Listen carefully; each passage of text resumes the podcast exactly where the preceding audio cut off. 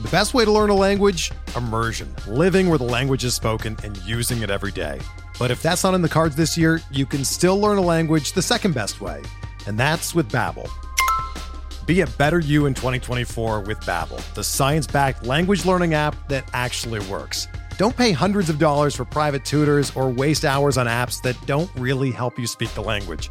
Babbel's quick 10-minute lessons are handcrafted by over 200 language experts and help you start speaking a new language in as little as 3 weeks. Babbel's designed by real people for real conversations, and their tips and tools are approachable, accessible, rooted in real-life situations and delivered with conversation-based teaching so you're ready to practice what you've learned in the real world. Here's a special limited time deal for our listeners. Right now, get up to 60% off your Babbel subscription at babbel.com slash bluewire. That's 60% off at babbel.com slash bluewire, spelled B-A-B-B-E-L dot com slash bluewire. Rules and restrictions apply.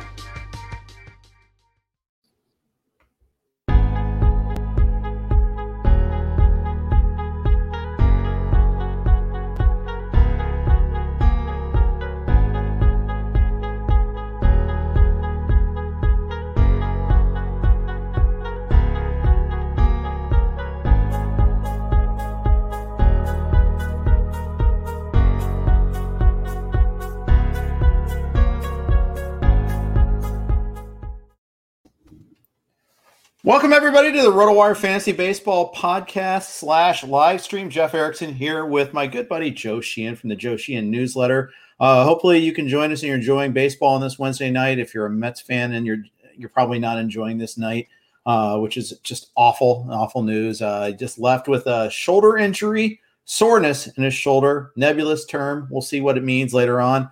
My uh, as I said, my guest here is Joe Sheehan. We are sponsored by WynnBET. Uh, if you are allowed to bet in your state, uh, the great state of New Jersey, for instance, or New York, you can bet online at wynnbet.com.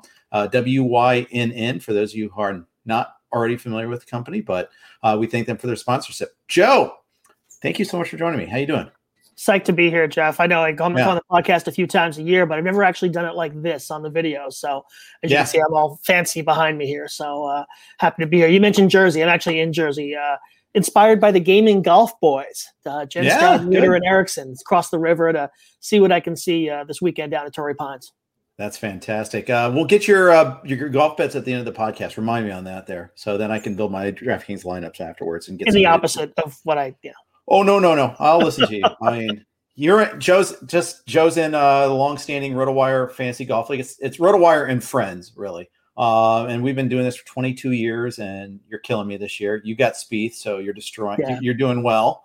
Um, I have DJ, and I am not doing well as a relate. But okay, enough golf talk for now. Let's talk baseball. Let's talk the news of the day. Jacob deGrom struck out eight of the nine first nine players he batters he faced. Three perfect innings the SNY broadcast was talking. Oh, he doesn't look. He doesn't seem happy. He doesn't look right. He's taking a longer period of time. He looks uncomfortable. Sure enough, straight to the the, the dugout or the clubhouse after ending the third inning. They take him out, and now it's uh and, and he's out of the game. Sean Reid-Foley's in. He's been dealing with soreness earlier. Had a DL IL trip earlier. I said DL IL, but you know you guys know. Um, this is this is scary stuff you know, I don't know whether to be relieved that one, it's not the elbow, and two, it's something different from the oblique, or really worried because it's the shoulder. The shoulder is something, you know, as good as we've got at repairing elbows, a shoulder can be a lot more, uh, have a lot more long term ramifications.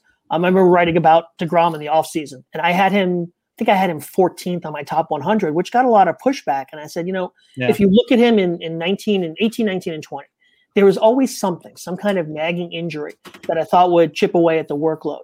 Um, it feels like you know he hasn't blown out his elbow like so many guys have, but it's always been something, and maybe it just feels like the forces that he puts on that body are always taking out something. Um, obviously, the performance is still there. He literally was on his way to you know the 24 strikeout perfect game tonight before he left. So um, I think we'll all be holding our breaths, not just from a fantasy standpoint. Obviously, we're focused on that, but this is one of the great runs in pitching history. And if it ends with him giving up six runs in two and two thirds, that's one thing. But for mm-hmm. it to mm-hmm. possibly end like this is really, really bad. Yeah, uh, it is, and it's in light of just a terrible week for pitching. Obviously, we saw the news on you know the, the announcement on Monday uh, about uh, baseball cracking down on substances on the ball, foreign substances on the ball. You wrote a good newsletter on that one uh, earlier in the week. In addition, the other thing you talked about is, you know, we're going to be tracking all the offensive numbers here and the big jump. And people use June 21st as the demarcation. And that's not necessarily the right demarcation point because, first of all, they kind of gave the pitchers the lowdown. Hey, we're going to be uh, enforcing things, so you better start changing now, right? Uh, but also, offense heats up in the summertime. You and you did a really good article talking about how you're using previous years OPS plus, comparing the jump from April and May to June then versus April and May now, and going back not just 2019 but other years too. Yeah, you go back to 2016, you find that you get you know about eight points on average from April, May up to June, and you know it, it looks a little bit like a bell curve in most years, kind of maybe a little bit shifted towards the back end. But offense is lowest in April and September, cold weather and mostly being the factor, and highest in uh, June and August. So we'll mm-hmm. see how mm-hmm. this plays out. But if you go back to the start of the week, there was a lot of this. Well, you know, you go back, you, if you draw a line at the date that MLB made us think about this and talking about offense going up. So I really wanted to provide a baseline to say, hey, look, we expect offense to rise. And what we want, what we're looking for is how much does it rise relative to that jump in other years? But also, Jeff, I think we want to look at the components. You know, I've talked a lot about the performance of the baseball this year. Rob Arthur at Baseball Prospectus has talked about how it isn't flying as hard, far, even though it's being hit harder than it's ever been hit before. So I think we've got to be careful to not just say, "Oh, offense is up." That means you know this is all happening or even not get too caught up in spin rate changes because those numbers do bounce around a little bit. You know, had a good piece of the Athletic kind of talking about this stuff this week. Um, there's always a, real, a desire to get on the story and, and, and, and do the analysis and be the first out there. I think we're going to want to all tap the brakes on this. Yeah, I, I, think so too. I think that's really a good point, and uh, I, I, agree with you on that. Um, and then there's uh, you know, there, there's a lot of tapping the brakes going on. Tyler Glasnow has obviously been the other huge issue this week. Amazing season, awful news. He is outright saying that the the this emphasis on the the the substances on the ball and taking away from that midseason helped create cause his injury. I can see it, but at the same time, it's hard to say. You know, say it's it's more. It, it's not all that. You know, I, I don't know for sure. I mean, this is a guy who hasn't thrown a ton of innings in the past, has had some other arm issues in the past, has been treated with kid gloves in the past. It's really hard to say, okay, yeah, you're right. That's definitely what happened. But he was pretty articulate about about describing it. I'm not giving it justice by him just you know to his press conference, but yeah, it's there, there's a lot here. I'm, I'm, struggling to find the right question for you here, but I want you to comment on this situation, please. I, I got to be honest with you, Jeff. I kind of just gave the whole thing a pass. Uh, this yeah. idea that changing, you know, be having to grip the ball harder might actually hurt your elbow. To me, it was a guy, a young guy, having a great year, who is now being told that hey you might be out for a long time. I, I really right. and i understand he was very articulate in the conversation. And i think his main point which is that changing these rules in the middle of the season is a problem. That he's right about. Mlb yeah. jumping in, in the, at the end of may the beginning of june and saying oh we're now going to enforce this rule we weren't enforcing for you know a thousand years. No that that's a really bad process and i think we need to call mlb to task for that. But as far as the making the direct connection between not using grip enhancers and hurting your elbow I, like to say, at worst, it's a post hoc error by Tyler Glass. At best, it's a young guy, emotional, frustrated, possibly seeing his season go down the drain, possibly heading for you know missing a year and a half with uh, surgery and rehab. So I, I don't want to put too much weight on what he said the other night. If it turns out, you know, if, if we have a series of injuries that seem to be caused by the lack of grip enhancers, I think we can have that conversation. But I, I really kind of just gave Glasnow a pass for being a frustrated, talented young guy who's seeing his career possibly being altered. Yeah, for sure. Um, and it's just now we see deGrom today. You know, it's like who's who's tomorrow? What what what what's the next shoe to drop? It's just that's the thing that's that's frustrating. And we haven't even gotten to the performance changes yet. You know, we've seen we're all chasing, we're all watching the spin rate drops and all that. We you know, watching every Trevor Bauer start, watching every Gerrit Cole start. Cole's going right now uh, against the Jays. They're he's down uh, two to one actually in the seventh, and he wasn't you know he hasn't been striking out as many guys. Uh, now some of this is he's facing the Blue Jays, a really good team, a good lineup, but uh, he's the spin rate is down again. They I saw I saw screenshots from this from Brian Hoch among other people tonight uh, while watching the games. Do we care? I'm asking this seriously. Like yeah, like spin rate is something that you know we can track now and we know and analytically we know that it has an effect on the effectiveness both of fastballs and uh, and breaking pitches. But at the end of the day we care about outputs. If spin rate goes down but strikeout rate drops half percent one percent so now we're at the strikeout rate of two years ago is that really changing what we're getting? If that comes hand in hand with a jump in walk rate are we really improving the watchability of the game? I think that's where i see this going jeff. I think the, the, the, there's still going to be the lack of action that we have. It's just going to be shaped a little bit differently. Um, particularly, there's a lot of question right now. Are pitchers going to take off some velocity for control and command, and possibly will get more hittable pitches? Or are they going to do the same thing they always do and just walk even more guys or hit even more guys? You know, then which doesn't seem possible this year. I'm leaning towards the second of those because I think it's very hard for guys to throttle back. I think you'll see them use pitch much much the same way they have been and sacrifice command in the process. But in either case, spin rate is just an input. What we yeah. care about is fans, and for, I mean, forget guys like you and me who talk about it and write about it all the time. But if you're, you know, Joe baseball fan who goes to a game at homestand and watches the home team play 60 games a year on his TV, you what you care about are batting average and slugging and what happens on a ball in play and what the strikeout rate is. So I'm still a lot more focused on the output numbers than on the inputs. Yeah. For sure, and I, I, get you on that, and but I and I do care because of the outputs. I care because I have Gerrit Cole in like the NFBC main event, and I'm watching him start tonight, and I, you know, I want to make sure he's doing well. Now that I don't have Trevor Bauer anywhere, I actually shied away from Trevor Bauer a little bit because remember MLB had that directive. They sent out that, I, and I think it got leaked. I'm not sure it was leaked or actually leaked, uh, but you know, at the end of spring training, I'd say maybe a week and a half before the season started, saying they are going to be observing that. They're going to watch spin rates. They're going to, they're, we're going to take a sample of baseballs. So that their argument could be is, hey, we told you this is coming. Now that's different than actually having penalties behind it. Announcing that midseason, I have a problem with that. Uh, but MLB's kind of also said, you know, it ha- has shown in the last year and a half they're willing to change a lot of things on the fly. Well, the the argument they can make is that this rule's been on the books for hundred years. I mean, literally. that's true.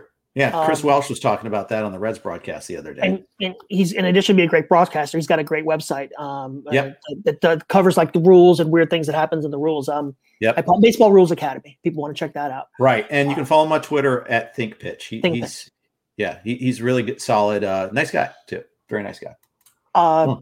To kind of circle back here, though, uh, this is an enforcement of a rule in place. The parallel I think we've all been using here is to steroids, where MLB just kind of ignored the thing that was going on for a long time, and then Snap decided, oh, let's let's make this an issue. And you know, for guys like me who can't really get away from the labor elements of it, it's hard to not see this in here too. And I don't want to derail us here today, but I want to make no, you can't because I'm going to also. So go yeah, ahead. I don't think you can separate this coming up, the MLB's insistence on doing this in the middle of the season from, hey, it's an opportunity to divide the players, much as they did 20 years ago. It's dividing the players in advance of a collective bargaining negotiation, which was you know mm-hmm. 2001 and 2002, and kind of this, yeah, as I've I've written before, you know, the drop in offense in April and May was really about the performance of the baseball as opposed to a big increase in strikeout rate or a fall off. The walk rate was actually up. So it, it's one thing to say, well, they should enforce the rules, but I don't think you can divorce that from the larger context in which we're playing here. Yeah, I think that's true. Um, now, you were at my wedding, 2002. The you know I remember this one vividly. Uh, this was also my, the, the, actual day of the wedding was also the day when the collective bargaining agreement deadline for negotiations, the strike deadline or play stoppage deadline was yeah. to what was that day. I remember players getting booed in the ball, you know, you know, the fans turning on the players, mm-hmm. how steroids was turned into this, you know, an issue that became a negotiating issue, a leverage issue. I see this the same way a little bit. They're painting the pitchers as the villains. Oh, those cheating pitchers, you know, putting these substances on the ball. It's gone too far. We know it's been a historical part of the game, but now it's weaponized. They use stuff like that. Oh, yeah. Look what, what look what's coming up here. You know, organizations have been teaching p- pitchers. You need to do this if you want to exam, uh, advance. Zach Gallen had a quote today calling out Michael Hill, saying, you know, hey, you told us we need to do this, and now you're going to crack down on that. It, it's interesting to see, you know, this pushback. Now we'll see. Typically, does the public buy that, or do they buy what MLB is selling them? I, I, all I have to do is look at the, at the talks last year and when to start the season and how to start the season and know which way this is going to go. uh, the or you know the last 50 years of coverage of labor management relationships in Yeah. baseball. I will say that I think we're it's better than it's ever been before to the extent that um, Yeah. it's not even if it's not great. I think something like Zach Gallen calling out the commissioner's office will get more play. Something like the actual data about the baseball will get more play. Um, there Yeah. are a lot of really good writers out there. I think the, the the volume of good content out there is more than it was 20 years ago. 100 percent agree. Well, it's a So I think we're generational shift, no question about it. No question that it's younger writers who come into it with a certain attitude again, but they've been reading, you know, the generation that came before and uh, you know, the, us old people. Um, so I think that's influenced the coverage as well. So you know, I, we'll have to see how this plays out over the next year, of course, with the uh, negotiations coming up. But in this moment, I think we're seeing more pushback on the narrative than we would have 15 or 20 years ago. Oh, I agree. I agree. And you know, the funny thing too is like you look at Gallen's hometown. Hometown. Zach Buchanan, Nick Piecoro, those are two super smart writers, really solid guys. Uh, Steve Gilbert too for uh, MLB.com, also a really good writer. They're, that that market is served very well. Um, you know, at least on the wri- written word side of the equation, at least. And Mike Ferin does. I like Mike Ferin too uh, from Ferin's the good. radio side of things. Uh, but uh, yeah, it- it's it's kind of fun to see this. All right, let's talk some actual baseball on the field here. Um, let's talk. Yankees uh, just tied it up again, or actually, they just go ahead. Uh, they just went ahead. Uh, two run homer by Gary Gary Sanchez against the Jays. It's now three two. Uh, he's on fire. Um, this wasn't even the bullpen horse show that it's been for the Blue Jays lately. It's actually this was off Stripling, the starter, who's actually been pretty good lately. Uh, Yankees, though, they have not been swinging the bats. Gary Sanchez is waking up finally.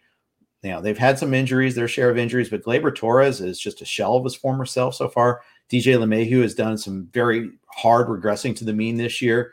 Uh, I think a lot of people might have called that one, but uh, even though he re-signed with the Yankees, still it was, it was a pretty good regression. What do you see going for this Yankee franchise going forward? I'm curious as to how they're going to be affected by all the stuff we're talking about. If you Yeah, think about a team that was hurt by the new baseball, the Yankees' whole offensive idea is hit the ball hard and up, and that's Yeah. harder to get productive productivity out of. The fall off from Voit to R- Rougned Odor is awful.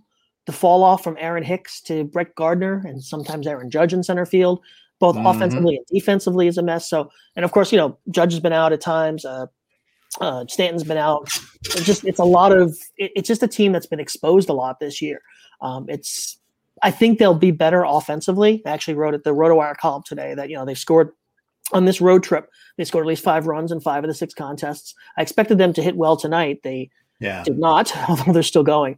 Um, but no, I think the offense is not going to be the problem. I think the pitching depth is where they're possibly going to be exposed in the sixth and seventh innings, in the fourth and fifth uh, rotation spots. I think they will hit as the year goes on. They'll get Voit back here soon enough. Um, they'll probably be in the market for a short term bat, certainly in the outfield. Um, they have depth prospects they can use to do that. We know the Yankees can afford the price, the financial price for a rental. Um, I don't think they can get Ketel Marte. I just don't think they have the prospect depth for it. But you know, second and third tier guys, I think will help. So um, I don't think they can catch the Rays. I think you're looking at one of the two AL wildcard teams, regardless. And that's a huge disappointment considering the expectations going into the season. I'll be the first to take the uh, L from Sint Frazier, not Clint, because I took his L already. Uh, I, I thought he was gonna. Yeah, I know, terrible. I know. And you're like, where's he going with this one? Uh, Yeah. You and I are in, are in LABR together, and I took him in the tenth round, and oh, or maybe it was the eleventh round, but it, it, it doesn't sound. It maybe it sounds in, infinitely uh, int, infinitesimally better that I took him in the eleventh than the tenth, but it's still bad. I, I expected him to be in the middle of that lineup after he was last year, and he hasn't. It doesn't matter where in the lineup he's doing because he's awful and he's losing playing time too. To Miguel Andujar, who Yeah, basically hasn't hit since his rookie season and is doing on the job training in left field. It's I'm shocked that the way this has gone. Uh, but yeah, the Yankees have given him a fairly reasonable stretch of playing time here, and he just didn't hit. And yeah, it's one Yeah. thing if you're if you're hitting. It's one thing if you've got seven lineup spots that are producing, but when you're not Mhm. scoring runs, it increases the pressure on guys who are maybe marginal, who are options to, to play. So, and Andor can't go back to third. I mean, the, the defensive difference between him and Urshela is probably on the order of three wins a season. So this is left field. It's going to have to happen for him. So yeah, Frazier gets squeezed out there.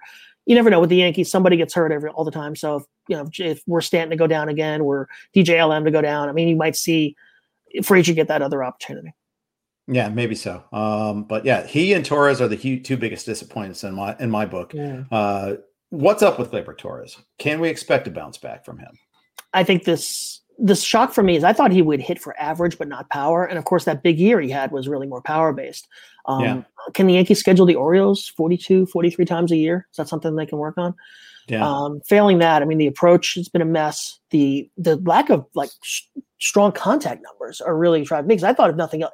I thought the floor for Torres at this point might be you know a 230 hitter with power, kind of you know, Rougned Odor special. Um, and it just it hasn't worked out at all. So I think you've got to stick with him, especially at shortstop, because Yankees just don't really have other options. And that's one of the problems the Yankees have right now. There's no upper level depth. This is a team that pulled a Luke Voit, pulled a Gio Urshela, um, has turned Kyle Higashioka into a pretty good player. But they're Tauchman kind of running. good for a long time too. And I Tauchman for Willie for one of the various Peraltas. Um, that's that's going to bug me for a while. Um, but yeah, I mean, Mike Ford hasn't worked out there's just that magic that they had for a couple of years there hasn't really uh, uh, paid off for them. So they're going to have to go outside the organization, but you can't go get a short. I mean, you've got to basically, you know, on some level, you are what you are. You can fill in around the margins.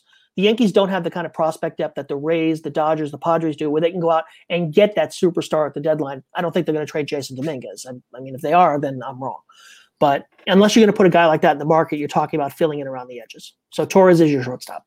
Right and the other problem with Torres is he's really not that good of a, uh, uh, no. really not that good of a shortstop defensively. No. So he's not bringing you the D. I mean, you know, if, if, he was a plus defender, you say, okay, this is a bad Didi Gregorius season. At least you're getting that from him. And I'm, I, that's what I was. I was wrong about it too. I thought he would stay. He would be a credible shortstop. I, I did not expect him to struggle as much defensively. So, you know, it's it, it's really a problem we solved in the offseason. This is one of the reasons I didn't want to sign DJLM. I wanted to just go a year, you know, patch shortstop with one of the Simmons who was out there. Galvis was out there, maybe not him, but Didi was out there. Patch shortstop for a year with that, and then go into this year's market with Correa, Baez, Story, etc. Um, I think gone for Semien.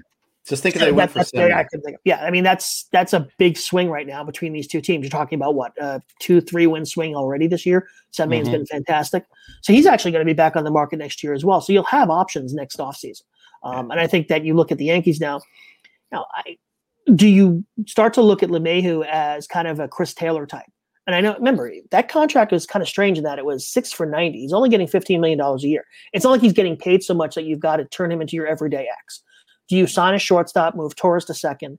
And now LeMahieu is playing five to six days a week at four positions. You, know, you got a Voit, you got Urshela. I, I, I really think the Yankees are going to have to get into that market next year because eh, it's just not it's a good team. It's not a great team, and they need to go out and find that five win player. Yeah. Maybe I just As like a, Carlos Correa too much. Yeah, as a Reds fan, I'm, I was I'm acutely aware of what the shortstop options were oh, this yeah. offseason and uh, what they will be next year too. Um, although I think they might try to solve that internally, we'll see. But uh, you know, with their prospect that's in Double A that just changed his name. Uh, Garcia, I, Garcia, yeah. It used to be Garcia. Now it is, and bear with me, I will have that for you in a second. But did this just uh, happen?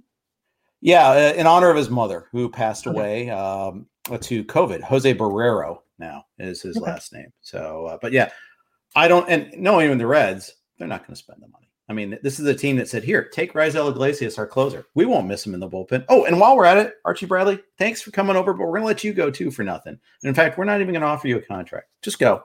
We don't want you.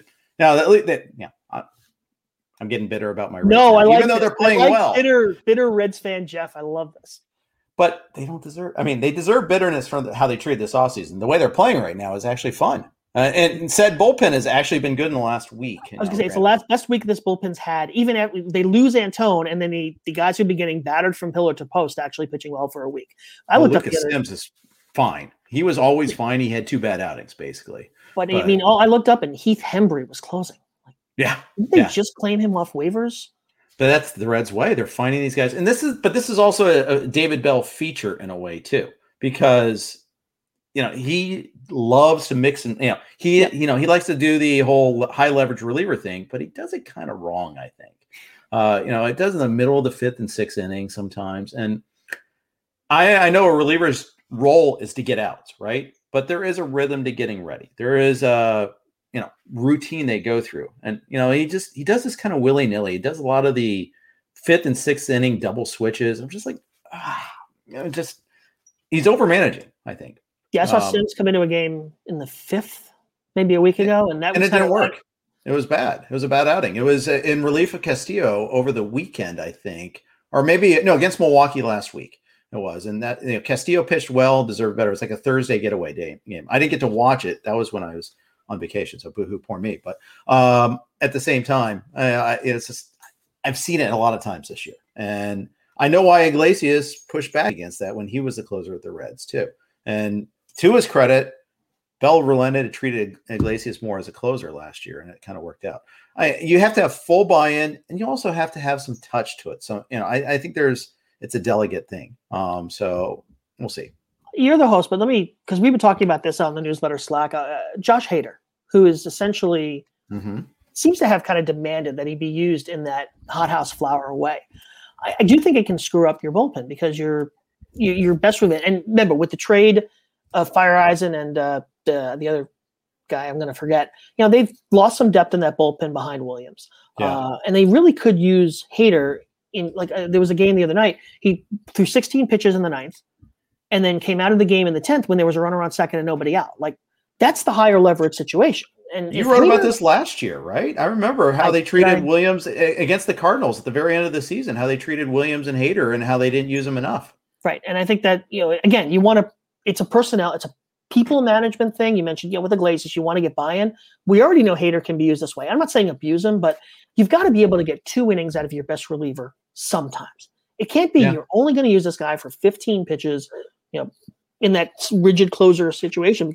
You don't have, excuse me, enough relievers to do that with. I don't, I don't think the Brewers have enough relievers to turn Josh Hader into that guy. He's the guy that came to mind. She mentioned Iglesias last year, kind of using that role. And it's like, how do you find that balance between managing the player because Hader, I think, has now come out and said, you know, he really wants to be used in that role. Well, that's nice, but you would also like to be used in the last week of October, right?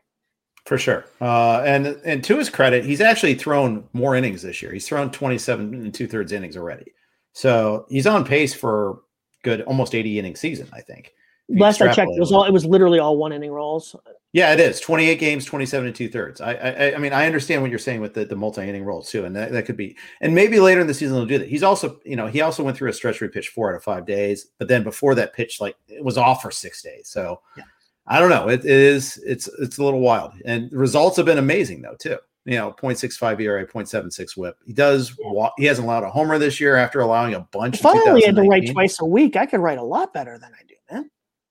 Yeah. I want that Rick Reilly gig where I only write like 50 columns a year. Hey, you know, you're working for the wrong uh, employer. You need to talk to your employer about that one there. Hey, you're uh, part of my employee, my employer right now. That's true, and yeah, you are you are writing the gambling problem. And I loved how you're over on the uh, Cleveland Baltimore game hit really nice and early on that one. Yeah, I was I, the the way that's been going an early win. By the way, I love the the malaprop there. I'm writing the gambling problem. Mm, did I say that? Yes, uh, you did. Column, not problem, but yeah. Oh, it's been a little bit of both. Potato, potato. Uh, but th- there you go.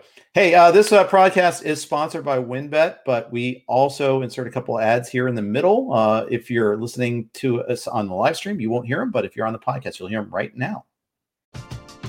We're driven by the search for better. But when it comes to hiring, the best way to search for a candidate isn't to search at all.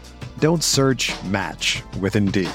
Indeed is your matching and hiring platform with over 350 million global monthly visitors, according to Indeed data, and a matching engine that helps you find quality candidates fast.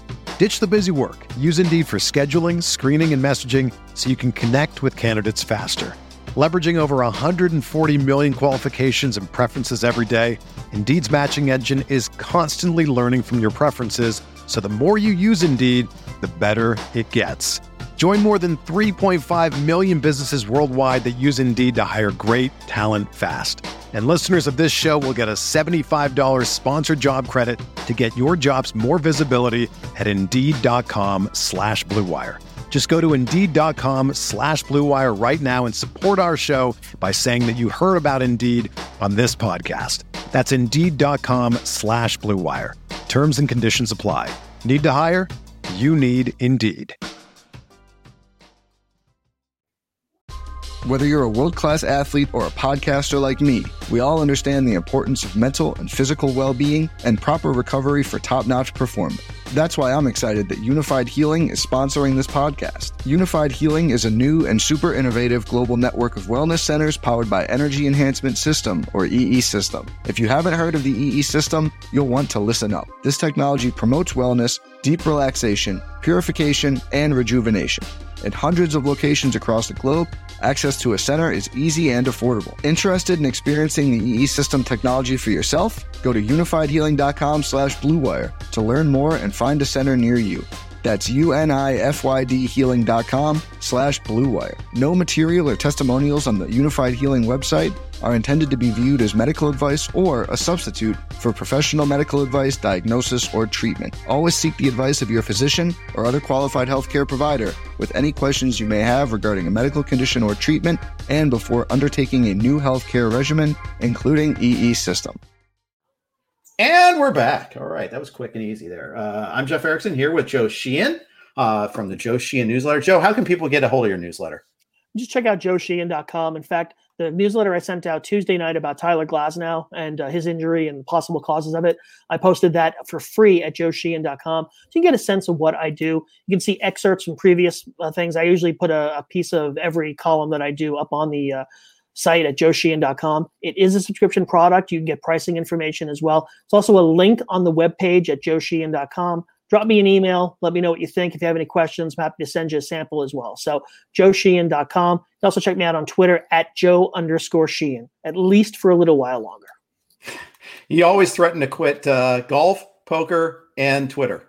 I've done two of those things actually. Yeah, I haven't not golfed, all, I haven't not, golfed not played always at the same time. Yeah, no, but I've actually I haven't played golf or poker in since well before the pandemic. I, I, don't think I think I've played a handful of times, and I haven't played golf since the last time we played almost uh, three years ago. I mean, your clubs are still out here, right? Yes, they are. I wasn't Our- expecting a global friend Dave pandemic. Donovan's place. Yeah. So, Yeah. uh, but no, I, I actually have prom- I've pledged that if I get to certain uh, subscription levels, I will leave Twitter. All right. Wow. Um, I, you know, I took Twitter off during my vacation. I think I might have liked a couple of tweets. I did not tweet anything though. I, I was, I, I tried to, I tried to stay off it as much as I can, but every once in a while, I Look kind at that, your hair's growing back, and you you look ten Yeah. years younger. See, Yeah, I do need a haircut. You're right, but uh, it's a little grayer now than it used to be. But that's okay. That's I'm, I'm officially 50 now, so I can do that. I'm allowed that. So, all right, let's keep moving here. So the Reds did sweep the Brewers. This isn't Reds talk. We'll move on to that. But the you know, the Brewers are really good at run prevention. They have this hideous lineup. I look at it all the time, and one of the big problems is Christian Yelich. You know, he, he's not the same guy he's been, but uh, you know, this is two years running now. The strikeout rate is really high. That's the thing that really kind of caught my eye. Is last year he went from you know 20%, 20%, 20% all of his career to one year in two months, 30%. And we're like, okay, was it just a two month sample? Was it the restart? I don't think so now. I mean, it's still there. uh, I just don't think he's physically right. And again, I'm giving Yeah. everybody a pass for 2020, but remember, he came off the DL for one day, went back on. Um, Mhm. He's come back. He's I want to say he's a two homer since he came off the DL, but he's just not the same guy physically, and I think that's showing up both in the, the contact rate and what he gets when out of the contact when he hits. Um, he's not the same guy defensively too. If you watch him in the field, this is somebody who was a Gold Glove caliber outfielder, um, and he's just not that good. I guess I have to say Fielding Bible Award ca- caliber outfielder now. Uh, we're all modern and statistical, but uh, he- he's just not the same hitter. And you're right. When you take him out of that lineup, and you know they're down Cain most of the time, and you know I, I, want to say today that a first inning rally that ended with Jace Peterson batting with the bases loaded and two outs. And the Yeah. problem with that is that Jace Peterson was batting sixth. So are are you and me batting seventh and eighth in a lineup that is Jace Peterson batting sixth? There's just Tim no- Lopes and David Robertson. I mean, I mean, come on. It's it's really strange because this team a couple years ago had it all, right? They had the good offense. They didn't have the deep starting pitching, but they had that incredible first level, first uh, version of the Counsell bullpen that was built around Hader. And it's just it's a ridiculously bad offense at this point. Now, this is a team that's been aggressive in season under David Stearns. They've gone out a number of times and added. And I think you look at what they need. One of the things about when you're playing Jace Peterson and Tim Lopes is that you're a lot easier to upgrade. So if you're going from a replacement level player, if you bring in an average hitter, now that's a one win upgrade over the last you know third of the season. So I think this is a good situation to be in if you're Stearns. Um, I will say though, I don't think they can count on you know Cain and Yelich to combine for you know, I think there were what 11 wins combined a couple years ago. I mean, if they get three out of them this year, I think they got to be happy because of all the physical problems both have had. Yeah, and we haven't even mentioned Keston Hiura, who's now on a second demotion of the yep. season. And you know that that's devastating. When you're counting on your big time prospect, he makes his debut and he's gone Brett Lawrie on us. And you know, just trust me, I, I, had Brett Lawrie on my watch. That, that, that one was that was one of Jeff's greatest hits in Tout Wars there. Uh, so uh, yeah, I think you were still in AL Tout Wars at that point in time. That's a, that was a while ago. You know, our friend Keith Law was listening to his, listening to his podcast through the Athletic recently, and he said whoever did that to Keston Hiura's swing should be arrested. So yeah. I, it's just it's obviously a mechanical floor, but you, you, look maybe he can bounce back eventually. I mean, Lawrie eventually I think had like one decent year, but um, it, it's a it's a hard thing because either you got to plug him in and play every day, and you know first base is no longer available. Dan Vogelbach has pretty much taken that job. So you move here back to second. Eh, he's a mm. pretty bad defensive second baseman. And Kolten Wong is normally really good there, and his is pretty good on, on OBP on the, too. He's on the DL, so yeah, uh, I forgot about him. But yeah, it's just there might not be a place for you right now until next year right. when the DH shows up. Yeah, yeah, and that that's another fun story there. I really like to see that uh, you know, hey, we can change that midseason. Let's do that right now. Uh, if we can change other rules, let's just get the DH in so we don't get any more pitchers hurt hitting. Uh, but anyway, fix the strike zone. Yes, yes, right. that too. Really, yeah, really. Yeah. All right. Uh, the Padres are in a bad way right now. Lost to the Rockies again today. Uh, they are not hitting. I mean, today uh, what was wasn't really the offense, but of course Field, so maybe it kind of was the offense. Yesterday they, they got uh, they got four runs early and then couldn't hold on, and they didn't get any more runs after that. That was a problem for them. Uh, they they were shut down big time until Sunday by the Mets. Uh, Tatis had a, a grand slam to kind of save at least part of that road trip, but they're they're not playing very well right now. You know, this was my concern about them coming into the season is that it was hard to find anybody from last year's team who you would expect to be actually better this year. And you know, mm-hmm. some guys have actually held on. I mean, Trent Grisham is a much better player than I expected him to be when he was coming through the the Brewer system as Trent Clark. He's actually had a great follow up year. Maybe not as valuable fantasy wise, only you know just the, just the seven steals so far, but hitting for average, hitting for power. But you know, Manny Machado hasn't followed up on a near MVP season. You know, Tatis has developed, but you know, you, you know, Eric Hosmer's gone back to being Eric Hosmer. They're not getting production out of the catcher spot. It's just it's it's not yeah. the same offense as last year. And then you know they have what 63 or 64 pitchers have gotten hurt for this team. Um, it's one thing to have all these. Yeah. You have the, the pitcher, the hitting regression has been matched by you know losing a lot of these pitchers, having having to fake it. Now you look at the trades they made in the offseason, and they, those have basically saved them. Darvish and Musgrove have saved this team this year. Um, I don't want to talk about the left-hander who basically has blown up my entire AL tout, AL tout, mixed LABR team. Um, I'm really angry at myself for that pick because I, I didn't want to take Snell there, and it was more like I need to take a starter because that's what you do. And Snell has just been absolutely hideous, pretty much except for that one start against the Mets. Yeah, and he, has got some pretty severe home road splits. Uh, that, that's also been an issue for him. Uh, and the funny thing is, too, is you mentioned Grisham. He's been hurt twice, including at the start of the season, mm-hmm. and just came back from his heel injury. Heels have been, you know, him and Mike Moustakas had multiple setbacks with that heel injury. Moustakas had another one this week. Won't be coming back this week uh, as initially planned against said Padres. So uh, I don't know. Heels are weird. Uh, I, I, guess it, you know, Achilles had one, uh, but uh, and it's been a problem for him all along. Uh, let's, but yeah, that, that, that, you know, look at this division. The Giants, I, I knew they were improved. They were improved last year and then faded hard at the end. I like their front office, smart front office. I'm really surprised they're this good though. They seem to have that little major league level magic where they can take mediocre players. We talked about the Rays doing this, the Dodgers, the the Yankees to some extent, um, and they're just getting good performances out of them. And thinking of that is they're doing it on the pitching side as well. They yeah. turned, they finally unlocked Kevin Gausman with the Orioles, the Braves, and what was the other team he played for? Mm, pipe down, just look at the entire, but look at the entirety of their rotation. It's not just Gausman. It's Cueto, former Red, Desclafani, former, former Red, Red. Alex, Alex Wood, Wood, former Red. uh, uh, you know, of various stripes. Now, Gausman, I think, and they, they, non-tendered Gausman too. By the way, that was pretty cool. I, I, thought that there might have been a benign explanation for them, but Clay Link's like, no, no, we non-tendered them. Uh, so it's like, great, that's awesome, fun times. Yeah, I, but I've written them off twice. I want to say I wrote about them in early May and then again right around Memorial Day. And both times I was like, they can't keep this up. They're keeping it up. And at some point, you are what the standings say you are. Um, I, I don't I don't know that they're going to fall fast and hard enough to actually be sellers. And that's what I thought they would do because all those pitchers you just mentioned are free agents at the end of the year. Mm-hmm. I think the only guy in their rotation right now that is on their roster for next year is Logan Webb. So maybe you it becomes the 77 White Sox where you just say, you know what, this is the team we have. Let's just try to fill it out as best we can. Um, We've been um, waiting for this sell off for five years with the Giants. Well, three anyway. I mean, we thought I thought Zaidi would trade away uh, Madison Bumgarner a couple years ago, and he, right. they they had that really they had like that ten of eleven stretch right before the trade deadline that talked them into staying, and then they you know went twenty and forty the rest of the way. Um, I think that is absolutely in play for this team.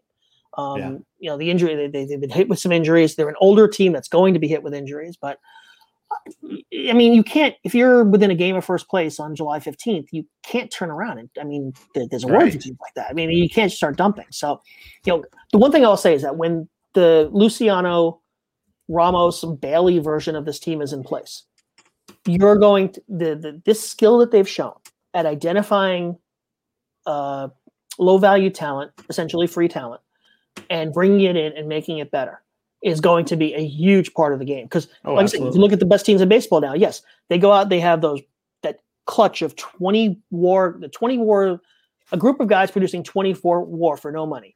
But they're also finding the Taylors and the Voits and guys like that. So um, the Giants really seem to have that skill under. You know, I mentioned Zaidi, but I know a lot of people still don't think Gabe Kapler is a good manager, and that's got to change.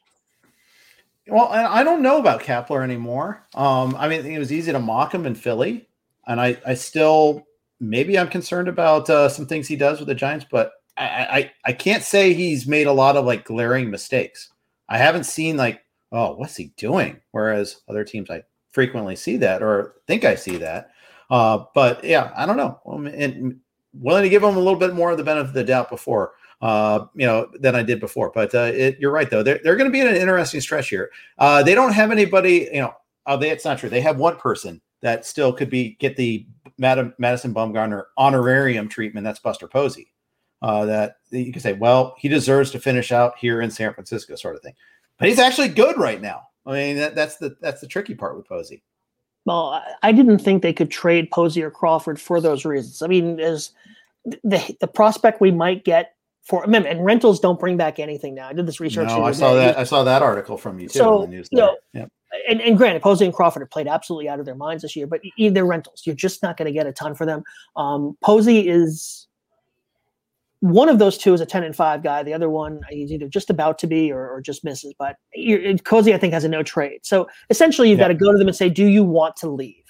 And if the Giants right. are contending in any way, I don't think either one of those guys. You know what you don't want to do is trade them against their will. You don't want to say we're, we're trading you anyway. You don't want to put them under that. Um, what right. was it? The, what team traded McGriff to the Cubs? Or was it when the the Cubs wanted to trade McGriff and McGriff said I don't want to go, and that turned into a whole thing? It's one thing to do it with Fred McGriff, who doesn't have a long history with your franchise. Right. The Giants don't want to get into a public. Can I say pissing? Well, I just did match with um, with Posey and Crawford. So no, I agree. I agree, and I think they can read the room pretty well on that too. And the thing is, it's not just that Posey's been good; he's been phenomenal. Right. You know, yeah. 940 OPS from a catcher, batting I, third. I, you know, every player should take a year off at the end of their careers. Apparently, especially if you're a catcher. Right. I mean, Salvador Perez, I think, would benefit from the short season last year. You look, I go back to yeah. Dave Winfield, who missed a year with back surgery. Um, back uh, 1989, I think he missed and he came back in 90 and he, he almost won the batting title. I mean, there's there's something to these guys' bodies just getting that full reset. Um, I think we're seeing it with something. It's strange talking about pitcher health given the year that we're having, but when you look at some of the guys who are having good years and some of the performances, I think some of it is just only having to throw 50, 60, 70 innings last year. They really that was like a, a half year off for a lot of these guys. Yeah, I think there's some to that there. Maybe everybody should have uh, get your owner suspended by getting blackmailed by a gambler, uh, sort of thing too. Uh, with Winfield. highly recommended, especially that's yeah, that's yeah. yeah. Steinbrenner in my childhood, so I was I still remember the night he was the suspension was announced, and I mean this wasn't everybody having a phone back then. I don't remember how it got announced at the stadium, but th- there was a standing ovation. Yeah, Yankee Stadium the night he got. I'll never forget it. It was, it was, and then four years later they won a World Series. Ding dong, the witch is dead. Uh, but you know, it, force them to do the right thing with their prospects. So that, at least that's the narrative. Um, I don't know. No, it absolutely helped having him not around as Jeter yeah. and Williams and those guys were developing Posada. Gene Michael mm-hmm. put a heck of a team on the field. And, he did. You know, he I it's almost forgotten because Cashman's been there for so long now. But those early teams were Gene uh, were uh, Gene Michael and Bob Watson and guys like that. Uh, oh God, I'm gonna forget the kind of just resign in grace. It was the resigned in disgrace. I can't remember the name. There was another executive from that period who was a key member of that front office. So, um, but yeah, I so I guess the, the the trick is to get Castellini to get mad at one of his players and mm-hmm. pay a guy for dirt on him, and that's how the the uh, Reds will get back to the World Series. Yeah, except the, the yeah. The, uh, yeah, I don't know. I, I won't get cynical about that. Maybe that is the way to go. Ready to take some questions? Yeah, sure. All right. Bibat Juice says Rendon, uh, Anthony Rendon and Bellinger chances to produce ADP level stats the second half of the year. Both are dealing with nagging injuries. Bellinger's on the IL. Rendon is not uh, with his triceps, but he didn't also didn't play today. Uh, Bellinger has one homer so far uh, and is dealing with a hamstring injury. Let's start with uh with with Cody Bellinger. You know he's had three different things now: the shoulder, which he had surgically repaired, he had the freak injury where he had a, it turned out to be a hairline fracture in his bone in his leg, and now the hamstring injury. It's a lot yeah. to deal with. Our friend Will Carroll will talk about cascade injuries. Guy yeah. hurts one thing, he starts favoring it and hurts the other. I'm bitter about Bellinger because I, I think I correctly read that he would be fine by opening day because of the shoulder, and that is actually what happened. I took him with the 12th pick in tout in LABR. I keep saying tout. Um, and of course, you know, the other injuries that have come along. I think you've got to, at this point, assume degradation of performance because the power just hasn't been there when he's played and limited performance. So I don't think he'll get anywhere near ADP. You know, I, like I said, you know, I took at 112 or whatever his ADP was, you know, 16, 17. Um, I don't think you can count on him for anything like that, especially because the Dodgers, because of their depth, even let's say poof, Bellinger's back on the roster and he stays there the rest of the year. I think they're going to manage him carefully. I think he's going to be a four to five day, day a week player as opposed to a true full time hitter. Yeah, I think that might be true. And the thing is, he hasn't even played enough for you to even consider trying to sell him. You know, even if you, you, know, you just can't do it. Uh, so that that's really tough. By the way, uh, well, I'll, I'll, I'll, say the news after this, uh, but the second part of the question, Anthony Rendon uh, also has been hurt. This is his third time getting hurt this year. Also, uh, really tough when you're already a top heavy franchise like the Angels are. Uh, you just don't have those depth players, uh, which is the story of the franchise every single year under the Arte Moreno reign, it seems like. But four homers, hitting 241 so far, 314 OBP, 365 slugging. He just, and it's hard to get going when you, have been hurt so much, but at the same time, this is not what you're paying for. What do you expect out of Anthony Rendon the second half of the season? I'm a, I'm a little more confident. Um, I, the Angels desperately need him. So when he gets healthy, he'll be back in the lineup. Remember the 2019 season, he missed time at the start of that season. That was when right. the Nationals started 19 and 31. And then he basically played every inning the rest of the way. So he's somebody that, you know, he's either in the lineup or he's not. There's not a lot of that in and out uh, issues right. that I, I, project that we'll see with Bellinger once Rendon is back. And I still trust the bat. Um, it's funny because when Rendon was drafted, the reason he slipped to six when he had 1 1 talent was because he was uh, fragile at LSU. He just didn't. LSU, Rice, one of those two. Um, and he just didn't stay in the lineup. And mm-hmm. we almost forgot about that because he's become this fairly durable player in the middle of his career. And this is more the player that, you know, we kind of projected him to be. But um, and again, I don't what was Rendon? Um, at the turn, at the two three turn in most drafts. Yeah, maybe a little later because he doesn't run. Uh, That's right. And you know, you know that, it depends. Like a 15 teamer, I'd say like early third, middle third, uh, and a 12 or a little bit later. I, I, could actually see him producing that kind of value. I, am a lot more confident in him certainly than Bellinger. Okay. Um, very good. Guilds, who is winning one of my two in NFBC main event leagues right now. I'm in second behind him. Uh, I wish he'd get be less proficient at baseball right now, but he's he's a very good player. But he has to ask if you had to pick one, peak Pedro or peak Jacob DeGrom.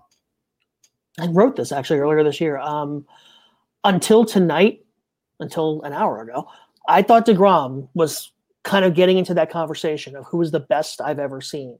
Um, and now I think you've got to just say, hey, look, the volume is just not there. Um, Pedro Martinez doing what he did in the year 2000, one of the greatest hitting seasons in baseball history, yes. in Fenway yes. freaking Park. I mean, you talk about you know define peak, right? Is it your best start? best two starts, that's Johnny Vander Meer. You know, best half season, you got a lot of candidates for that. Um, but it's Pedro or Degrom, I think, for the best stretch. But I, Pedro's going to even remember we talked about Pedro being fragile. I mean, he had a year in there where he only made 14 starts. He didn't qualify for the ERA title. Um, Degrom was somebody who I thought because was one of these guys who because he had the short season last year, I thought that was one of the reasons he came out this year and was averaging 99 with the fastball. I thought that really helped him, but I just just on volume, I've got to go with Pedro and run environment. And it's a pretty significant difference in the run environment in Fenway in yes, 2000 and yeah. City in 2021. Yeah.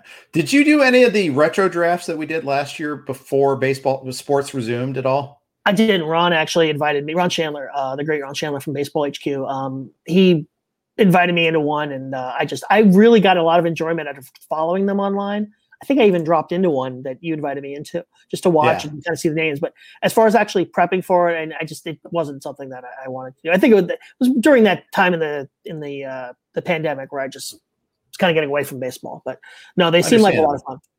It, it, was amazing, but we did a 99 one there, and that was kind of interesting. Oh, yeah. Yeah. And so after the 99 season, there's 2000, or maybe it was after 2000, and an AL LABR, John Hunt, you know, the who was the man in fantasy baseball. I mean, in fantasy baseball advice. Oh, I'm not. I'm not. I never was. Uh, never at this level. But John Hunt, Baseball Weekly. This is Matt weekly here publication. People that you had held in your hands. He wrote the fantasy column. He put us on the map. You know, he's the guy that made Roto News uh, bigger than it could have been, and like, well, he he definitely shortened our ramp quite a bit. Uh, made us big by just screenshotting us a few times. Anyhow, he, his whole thing was he was never a big spender in auctions. He would never go more than 30, 35, never 40. He went 50 on Pedro after this big year. I mean, that, that was like, whoa. He was, it, on a, he was on a different planet. He really was. Yeah, it really was. And then, and then you know, it was obviously the number one overall pick in that crazy offensive season. You get you get your Pedro, and then you can kind of figure out what you want to do, how to how to do your build after that. But it's pretty wild. Uh, it's a good question there. Uh, MLB moving averages goes two two parter. Wants to know has Joe ever filled that six figure assistant job? Uh, yeah, talk to your management there about that one there. But uh, but more importantly, uh, given the ball changes, what are you looking for most in determining which pitchers can stick re- rest of the season? Shouldn't Legueza be working on his own podcast right now? Uh, yeah, the, the first is a reference to a tweet that was I was a little too dry and made a joke that a lot of people took seriously. Um, the second was, I'm sorry, what does he want to do with the baseball? Uh, he goes, given the changes, what are you looking for in determining which pitchers can stick the rest of the season? Which ones are are you most confident in performing well? I'm not making any changes. I'm literally not. I'm okay. I'm I'm evaluating the pitchers based on the information we have to date, and I'm. This is just not a factor. In fact, I mentioned this in the gambling column a couple times. I don't think there's actionable information. Um, and I think there's going to be in time to actually use it this season. Um, and then we'll see what the rule set is for next year. I could be wrong about that. I could be minimizing this problem, but when I look at all of the factors that go into the increased strikeout rate, the increased walk rate now, the lack of performance on contact, I think I said I think I've said this in a few places. I think the the effect of the sticky stuff is maybe one to two points of WOBA around the league.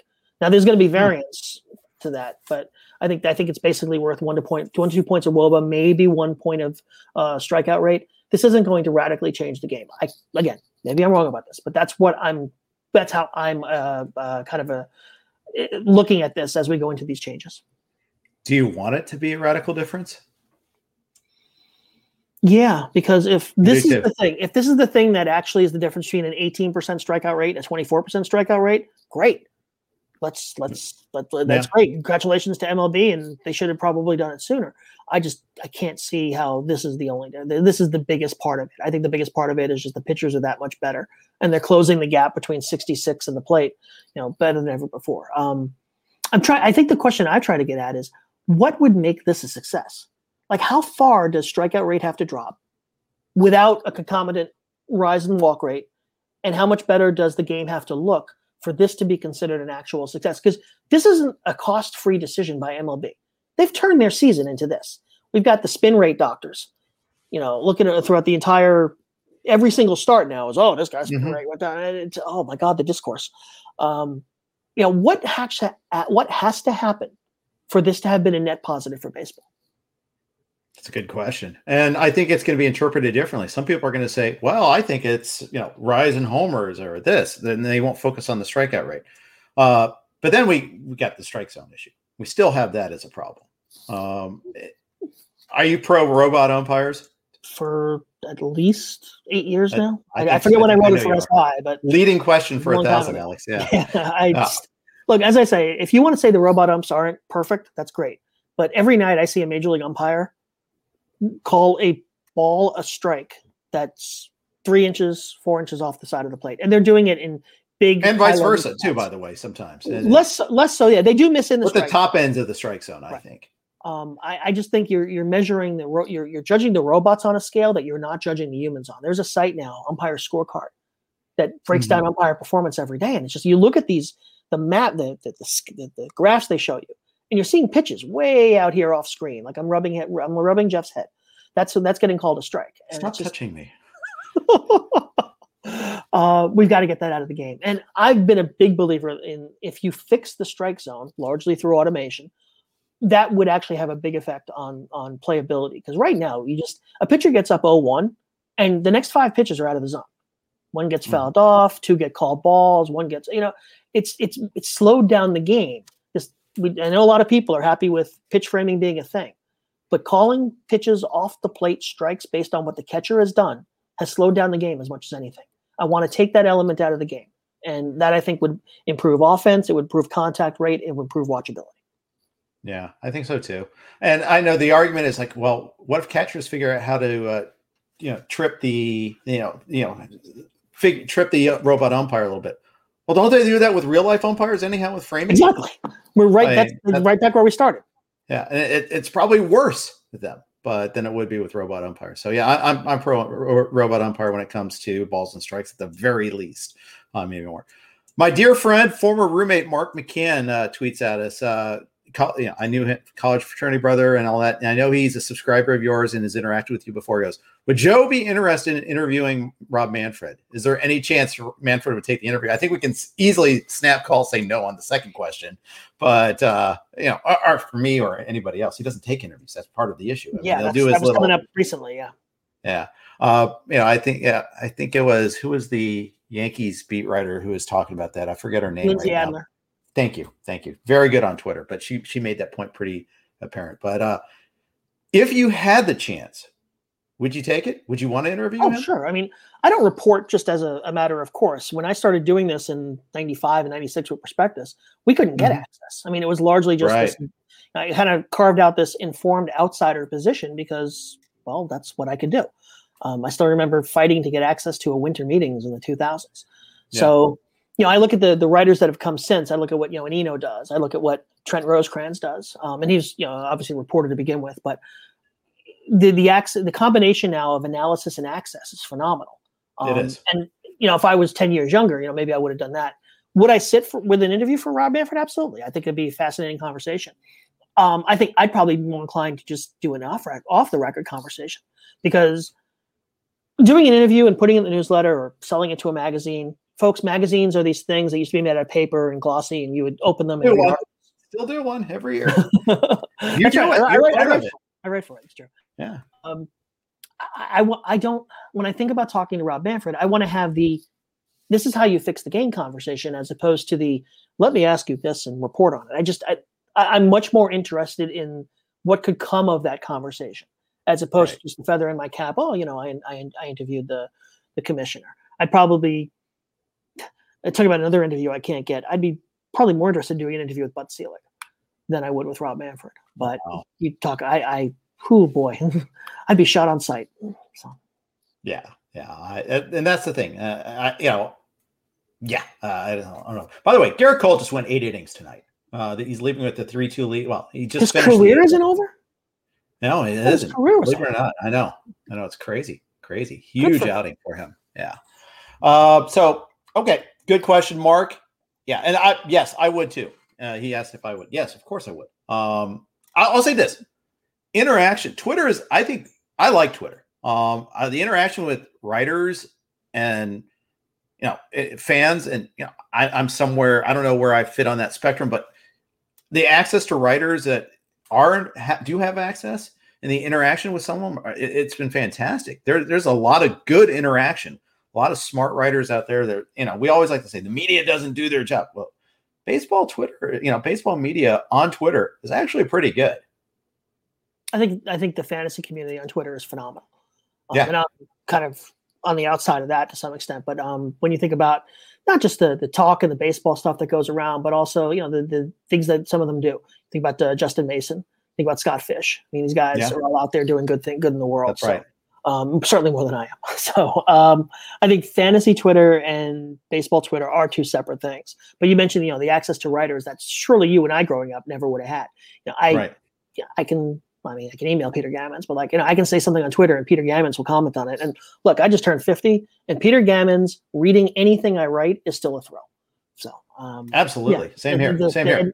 And, there's guys like, you know, Stark and Rosenthal who are just, you know, really good guys doing their job. And Jeff Passan, um, and that Adler chick, she's, no, I'm kidding. Lindsey Adler's phenomenal, but, um, yes, and the beats as well.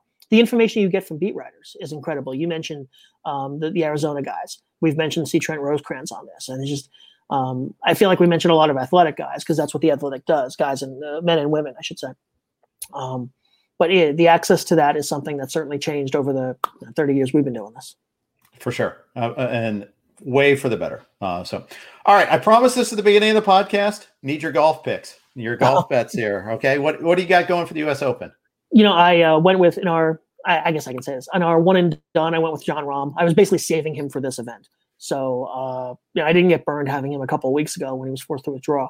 Um, I'm going to be doing a lot of this research tonight. Uh, so unfortunately, I don't have great answers for you. This is actually typically I do my golf stuff, whether it's our league or picks or whatever, um, overnight on Wednesday.